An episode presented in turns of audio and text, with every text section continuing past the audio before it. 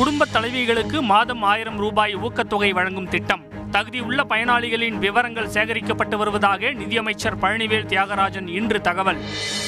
மாநில கல்விக் கொள்கை தொடர்பாக முதலமைச்சர் ஸ்டாலின் தலைமையில் இன்று ஆலோசனை. காலக்கெடுவுக்கு முன்பே அறிக்கை சமர்ப்பிப்போம் என குழுவின் தலைவர் ஓய்வு பெற்ற நீதிபதி முருகேசன் நம்பிக்கை. அதிமுகவில் மேலோங்கிய ஒற்றை தலைமை முழக்கம். மூத்த நிர்வாகிகளுடன் ஓபிஎஸ் இபிஎஸ் இன்று தனித்தனியே ஆலோசனை.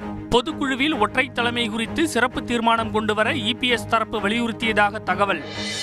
குடியரசுத் தலைவர் தேர்தலில் பொது வேட்பாளராக களமிறங்க சரத்பவார் மறுப்பு.